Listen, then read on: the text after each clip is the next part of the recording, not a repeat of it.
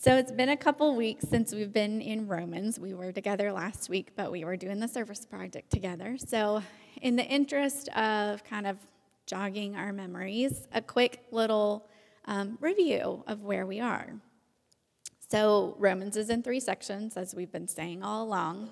The what is grace, how it's revealed to us through Jesus. Um, and it reminds us that we're subject to God's judgment and his wrath um, but that because of Christ's sacrifice for us, we're credited with Jesus' righteousness, um, and we are made right with God through our faith. And then we walk through the second part of Romans, where Paul shows us how the grace that's revealed to us through Jesus changes who we are. We were we're dead to sin and free from its power. We are controlled by the Spirit.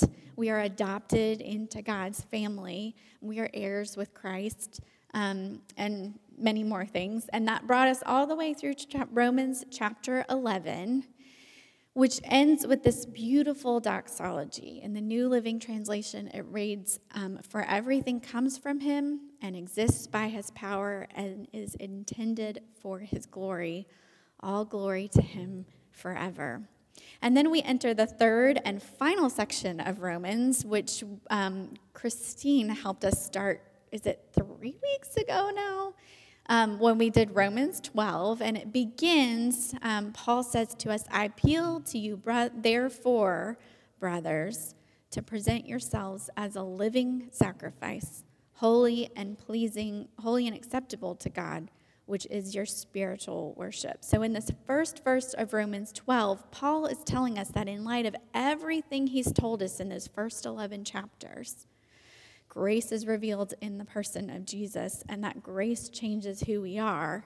Um, grace now uh, changes how we live. We respond accordingly um, in the way that we are interacting with the world. Um, New City Church has this working definition of worship, and um, they define it as our response to God's revelation. And there in that first verse of Romans 12, Paul is telling us that our response to God's grace revealed to us is to offer ourselves as a living sacrifice. And then in 12, the rest of 12, and then Lisa walked us through 13 two weeks ago, that um, we see that walking through life as a living sacrifice fundamentally changes how we live in relationship with those around us, with other believers, with our enemies, with society as, at large, how we um, live in relationship in a, as a citizen of the society that we live in. And it can all be summed up in this one command to love one another. So now we turn to Romans 14.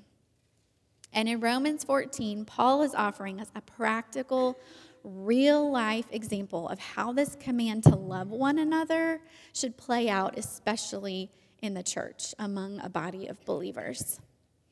And I, and I know we keep reminding you of this, and we're going to sound like a broken record, but I'm going to do it again. Context matters when we are reading scripture. Um,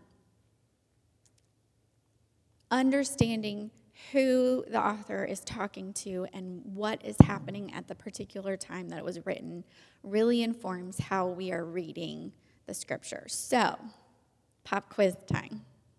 You didn't think you'd have to get going so early this morning, but you do. Um, who's Paul talking to? Right, the church in Rome. In Rome, who is that church made up of? Right. And what can we infer by understanding that Jews and Gentiles are in church together? There are a lot of differences, right? And that's what's being addressed here in Romans 14. Um, we see actually that he's addressing a particular, Paul's addressing a particular um, in, uh, source of disagreement. Um, we see that it's particularly around the issue of eating, what to eat and what not to eat. Um, that shows up in, he's referencing that in verses 2 through 3 and then 14 through 23. Um, but we also see that there might be some um, observance of holy days in there too. We see that mentioned in verses 5 and 6. So today in Romans 14, we're going to talk through what Paul's saying, why it's important to us, um, and what we can take away from this chapter and how it applies to how this, like, addressing this very specific situation can apply to us today. Um, I'm going to be jumping around a little bit. I'm not going to walk us like beginning to end. We're actually going to go beginning to end a couple of times and find find some themes here. Um, so hang with me. Grab your Bibles. Look at them while we're talking together. Um, I think that this will be worth it. So let's do this. Um, what's Paul saying? I think that the crux of Romans 14 can be found in two verses. Um, Romans 14, verse 1. And today I'm reading out of the ESV. I've typically read out of the NLT, but I like the ESV for this one. Um, Romans 14, verse 1, it says, As for the one who is weak in faith, welcome him, but not to quarrel over opinions. And then down in verse 19, so let us pursue what makes for peace and for mutual upbuilding.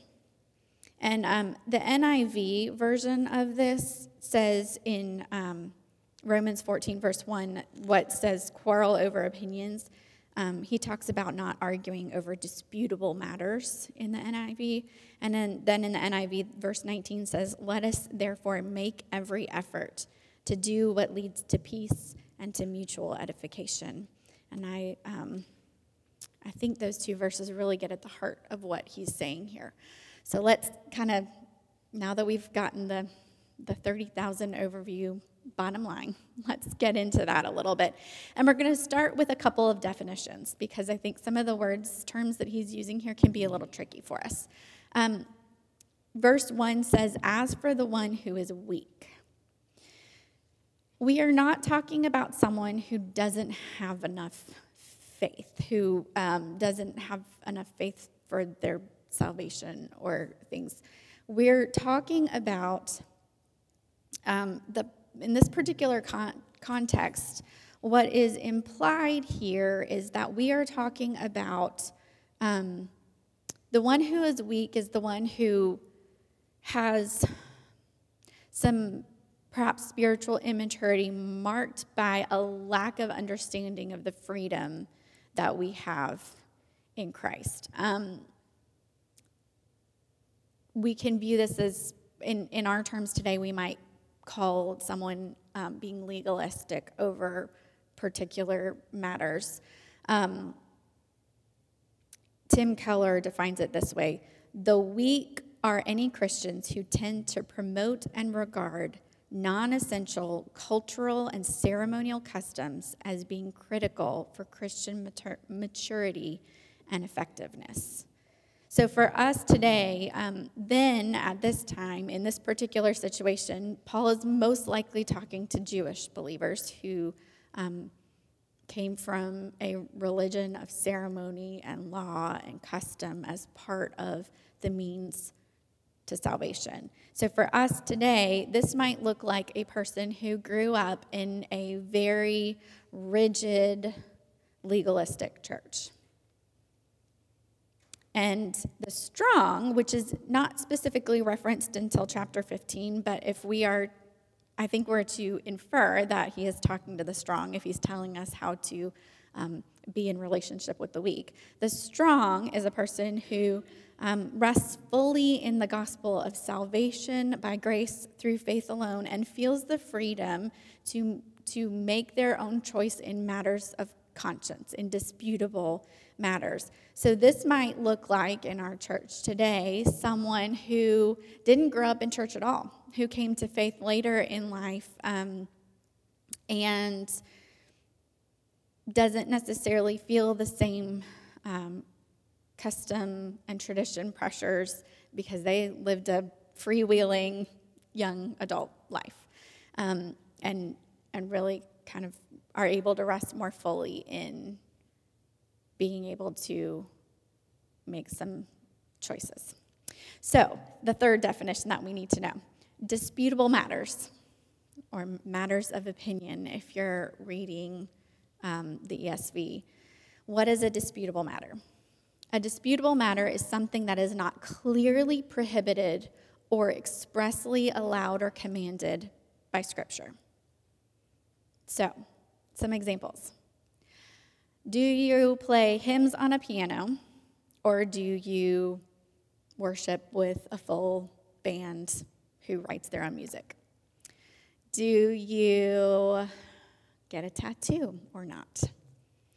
Do you dance or not? Do you eat or drink certain things, which is actually referenced here, or not? Do you wear jeans to church or a dress to church? Like, there are many things that are disputable matters. Um, what we are not talking about is we are not talking about Jesus is the Son of God, salvation by grace through faith alone. Those are indisputable matters. Um, so, in the Roman church, um, Paul is offering, in Romans 14, he's offering some instructions to, um, we see instructions actually both to the weak and to the strong and to both of them.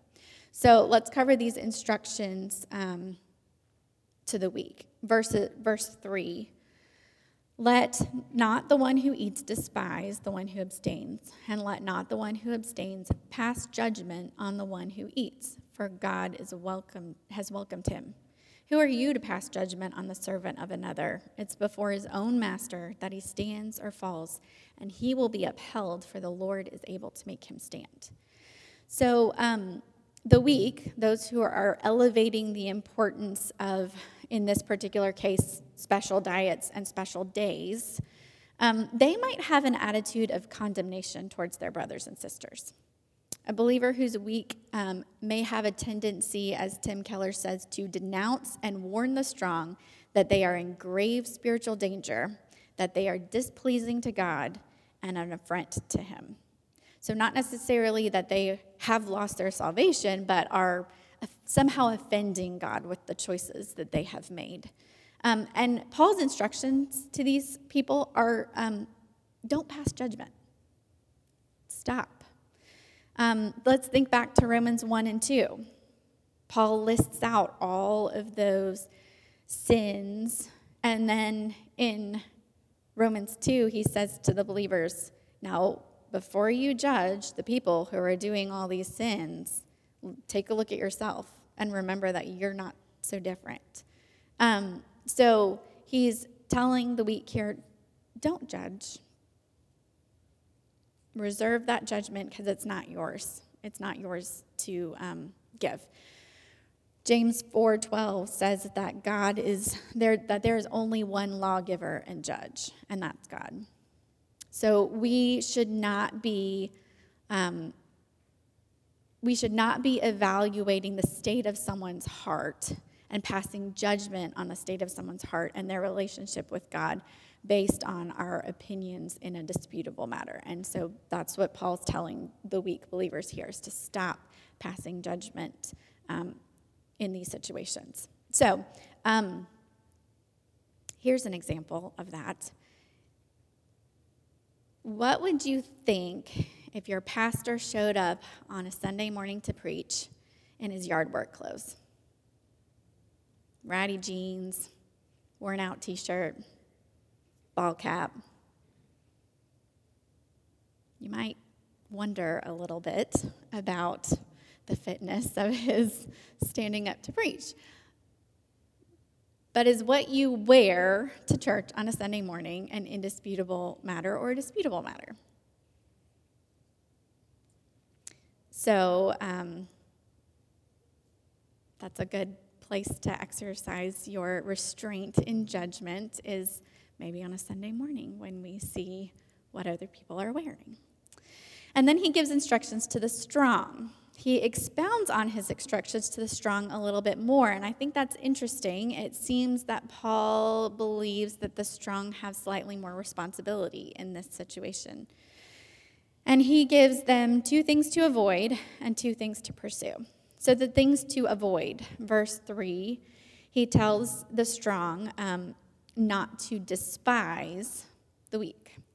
And what he means here is don't look up down on someone. Don't treat them with disrespect. Do not treat them as less than. Don't kind of brush them aside and say, "Well, they just don't they don't know." So they're not worth my time and effort and energy. And the second thing he says not to do is don't destroy. We see that in verse 15, which tells us um, For if your brother is grieved by what you eat, you are no longer walking in love. By what you eat, do not destroy the one for whom Christ died. And in verse 20, he says the same thing Do not, for the sake of food, destroy the work of God. Everything is indeed clean, but it's wrong for anyone to make another stumble by what he eats. So, what is he saying? Do not destroy. Can we really take away someone's faith or salvation? Um, and I don't think that's what he's getting at. I think what he's saying here is do not behave in a way that tempts your brothers and your sisters to sin. Whether that be sin in their own hearts by their attitude of judgment towards you, or sin by um, encouraging them to participate with you in something that they, in their hearts and their consciences, have decided is not right for them. Um, so, for example, you might think that you can watch the latest chick flick on Netflix. You feel the freedom to do that, it doesn't affect you. Your friend decides, I can't do that. That idealized version of a relationship makes me resent my marriage. You are destroying your sister in Christ when you pressure her to watch that movie with you, when you're encouraging her to sin, to resent her marriage, to putting in her position where she might envy something that is not hers and frankly it's not real. Um, so, I mean, let's be honest. So, um, so, his command here to believers who are strong, who fall in the strong category in any particular situation, um, is that sometimes we need to curb our freedoms. And why is that important? Because if we think back to Romans 13, Paul says, Love does no wrong to a neighbor. And it is wrong for us to tempt another person to sin. And by tempting your brothers and sisters to sin, by exercising your freedom in disputable matters, is not acting in love. So, what do we do instead? Well, first, we welcome them. Verse 1 As for the one who is weak in faith, welcome him. Why do we welcome them? Well, down in verse 3, we welcome them because God has welcomed them. God, in His grace, has welcomed each of us into relationship with Him. And so we take that grace and we pass it on. And the second thing that we're to do is to pursue peace. And we see that in Romans 19, or 14, 19. So then, let us pursue what makes for peace and for mutual upbuilding. Um, I like the way the NIV puts it when they say, make every effort. Um, to pursue, what does it say? Hold on, let me find it. I oh well. I like the words make every effort because that, that, that feels a little stronger to me than pursue, unless you've chased a runaway dog, and then pursuing is a lot of work. Um, so make every effort to pursue peace. And what does this mean? Paul says that to pursue peace means, um, if you look down in verse 22, the faith that you have, keep between yourself and God. Blessed is the one who has no reason to pass judgment on himself for what he approves. Um, the faith that you have, keep between yourself and God. That sounds contrary to the command to share your faith with everyone. And again, context matters here. What Paul is talking about is when you have an opinion on a disputable matter, sometimes you might need to keep it to yourself. That doesn't mean don't have an opinion. That doesn't mean don't share your opinion. That means that whenever it becomes an issue of division and contention, it might be a good idea to share your opinion and then back off. Um, again, we are not talking about indisputable matters. There are times when there is division because of an indisputable matter, and that's a totally different story. That's not what we're talking about here. Um, in another letter, in his letter to Ephesians, Paul encourages the church to walk in a manner worthy of their calling and to do it with all humility and gentleness, with patience, bearing with one another in love. So, what makes a heart more receptive to instruction? Is it um, a brash and belittling attitude? Um, or is it the humble and gentle attitude of someone acting in love? For those of you who are parents, what makes your child more receptive to um, your encouragement and your correction and your instruction and your um, spurring on in them to their growth? Is it, you shouldn't have done that, you should know better? Or is it sitting down, being in relationship with your child, expressing your love, and gently and humbly guiding and directing them? And I think that applies, applies here. So let's think about when we are acting in love, what does that look like? Well, think back to, um, well, actually, forward if you're looking at your Bible, think forward to 1 Corinthians 13, that famous love passage that comes up a lot in weddings. Um, love is patient, love is kind, it is not arrogant or rude, it doesn't insist on its own way. So when we're acting in love to our fellow believers, we are patient and we are kind. We are not arrogant about our opinions. We are not rude in the way that we discuss our opinions or treat one another when we um, are having conversations about them. And we don't insist on our own way. Again, in disputable matters, we can have some disagreement. Um, I think it's important to remember that no, uh, 1 Corinthians 8 1 in the New Living Translation tells us that knowledge, while knowledge makes us feel important, it is love that strengthens the church. So, having an understanding of our freedom in Christ might make us feel important, might make us feel good, might make us, might give us, um, tempt us to feel arrogant and prideful about where we stand. Um, but that's not what builds up the body of Christ. Treating each other with love does. So back to our Sunday best example and our and our and our pastor who shows up in his long clothes.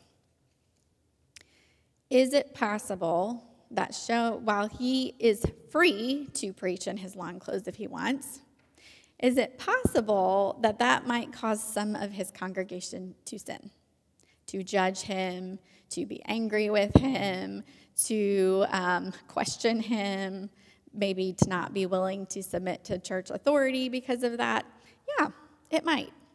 So, though he is free to wear his long clothes to preach, he curbs that freedom and dresses a little more presentably, puts on some nice slacks or a sweatshirt or a polo or something. So, again, an example of where it is a disputable matter. Um, what you, although some of you might, we might agree that you probably shouldn't wear your long clothes to. Um, actually, look, I'm proving my point. Here we go. my husband jokingly this morning said, You should go teach in like your workout clothes. And I was like, No, I am not going to do that. And he's like, But you'd be proving your point. And I was like, Yes, I would. Okay. So here I am proving my own point, and we'll move on from that. Um, so, directly after charging believers to love their neighbors, um, Paul is giving a tangible example of what that looks like by addressing some of the divisions that are in the Roman church and encouraging them to make every effort to pursue peace with one another. And this is a charge that you will see Paul make throughout the New Testament, which begs the question why is this concept of unity so important? Well, it's important for several reasons. One, unity matters to Jesus. If you go back into John um, chapter 17, Jesus is praying his what's called the high priestly prayer after his final discourse. And he prays um, in verse 23. Um, he prays in verse 23 May they be brought to complete unity, Jesus wanted us as a body of believers to be unified. Why? Well, he goes on to give the answer. He may they be brought to complete unity to let the world know that you sent me and have loved them even as you have loved me. So, unity among the believers makes Jesus and his love known to others and brings glory and honor to the Father. So, that's reason one. Unity matters because it matters to Jesus. And two, unity matters because it's beneficial to believers on both an individual and a collective level. It strengthens us each individually. We are designed to live in community. Life works best when we are living the way God intended us for us to live. So here's a question for you. Did you know that trees talk to each other? They are connected both um, directly through roots that make contact with each other, but also through what's called um, the mic. Let me see if I can say this right. The mycorrhizal fungi which grows around the roots of trees and kind of spreads out and connects them to other trees and forms this kind of neural network among the trees. And through this network, trees um, can send nutrients to each other. It is not uncommon for a strong, healthy tree to send nutrients to a weaker one. Um, they communicate warnings to each other in face of disease and pests. A tree that is under attack will send out chemical warnings to other trees, and then those trees can secrete volatile chemicals that make them unappealing to um, bugs that want to eat them. Um, we can take a lesson from the trees. When we live in community the way that God intended us to live in community, we'll find ourselves benefiting from those who are around us. Um, for the weaker believer, and we will all be the weaker believer at one point, um, we can draw from the wisdom of those who are more mature. We can be supported and encouraged and nourished when we are not as strong. Um, we can be warned when we are facing danger. For the strong believer, we're given the opportunity to grow as we practice Christ like love. Think about your muscles. How do you build your muscles? How do you get physically stronger? By using them. And then it strengthens the body as a whole and moves us towards the accomplishment of our purpose. Disconnected parts do not work well together. Um, I have had family members that have had Parkinson's disease. And Parkinson's disease happens when um, neurons that produce dopamine, which is a neurotransmitter, breaks down. And that means that the communication between nerve cells and also between nerve cells and muscle cells um, doesn't happen. It breaks down. You, the brain loses its ability to effectively communicate with the rest of the body. Um, it was very difficult for my family members with Parkinson's to accomplish even basic tasks as their Parkinson's progressed. So, lack of love and concern for one another causes disunity in the body of Christ. There is a breakdown. And a body that is not unified does not effectively work, and it ultimately can't accomplish the pers- purpose that has been given to us by Jesus. And then the third reason why unity matters unity in the body of Christ brings gospel hope and renewal to the world around us. Psalm 133 1 says, How good and pleasant it is when brothers dwell in unity. And further down in the chapter, it says that this unity is like the dew of Hermon, which falls on the mountains of Zion. And this imagery of dew falling is often used in the Old Testament to convey flourishing, to convey fruitfulness and productivity. Um, a unified body of Christ is attractive to the world around us. It points us to points others to Jesus and shows them the way to light and life and peace. Think of it this way a person that is wandering through a dry and desolate desert, someone who is craving a drink of water and sees an oasis off in the desert in the distance, who wouldn't want to long to be in that oasis? When we are a unified body of Christ, we are an oasis to a world that is in the desert. So, what principles can we take from this, this case study that Paul gives us, and how do we apply them? And I'm going to go quickly here because we're running running short here. Um, one, be fully convinced.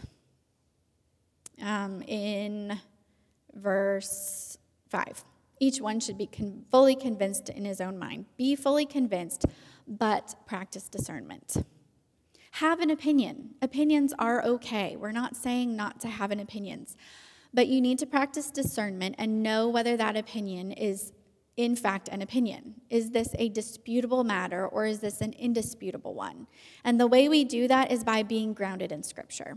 Know your Bibles, know what God says, know what He's calling us to, know what is indisputable and what is not. Um, and sometimes that still might not be clear to you, so maybe you need to be seeking the wisdom of a wiser and more mature believer. Um, and when you have, um, when you have settled on your opinion, when you are fully convinced, look at verse um, 6. The one who observes the day observes it in honor of the Lord. The one who eats, eats in honor of the Lord, since he gives thanks to God. And that, that same train of thought continues. Um, when you are fully convinced, exercise your freedom or your restraint with hearts and minds that are trusting God and seeking to honor Him in all you do. So, the second thing, we're to be fully convinced, but to practice discernment. And the second thing is we are to check our hearts. Are you um, judging one another? Are you despising one another as you practice your freedom and your restraint? The third thing, don't major on the minors. Instead, make every effort to live in peace. Verse 17 For the kingdom of God is not a matter of eating and drinking, but of righteousness and peace and joy in the Holy Spirit. We're talking about external things versus eternal things. The kingdom of God is not made up of external things, it is made up of the eternal things. So, if and frankly, when you find yourself as the strong one in a particular situation, consider are you welcoming to others with a difference of opinion on a disputable matter? Sometimes gentle conversations may be necessary in regards to things of primary importance. But if it's not of primary importance, brothers and sisters um, and you're, and you're faced with a brother or a sister who is fully convinced, um, it might be time to be quiet and go on your own way. And in some cases, the most loving thing you can do towards that brother or sister is to refrain from doing the thing that you feel free to do out of love and consideration for another. So, there will be times when we are the strong believer when we fully rest in God's grace given through Jesus and feel the freedom to make choices that others disagree with in matters of conscience. And when those times come, it is our responsibility to welcome others, to encourage them and support them and build them up, to look out not only for our own interests, but their interests as well. And when we do that, we will find ourselves pursuing peace, building unity, and walking in love. Let's pray. Father, thanks for these words to us today. May we let them sink down deep into our hearts and our minds and our souls, and may they overflow out of us onto um, our fellow brothers and sisters in Christ. Help us to sit with these truths this week, um, to search our own hearts where we might not be um, loving those around us, whether by judging someone who doesn't struggle with the struggles we have or um, by looking down on someone who does have struggles that we don't have. Give us grace. Help us to pass that grace on to those we come into contact with. We love you and we are thankful for your son, and it's in his name we get to pray today. Amen.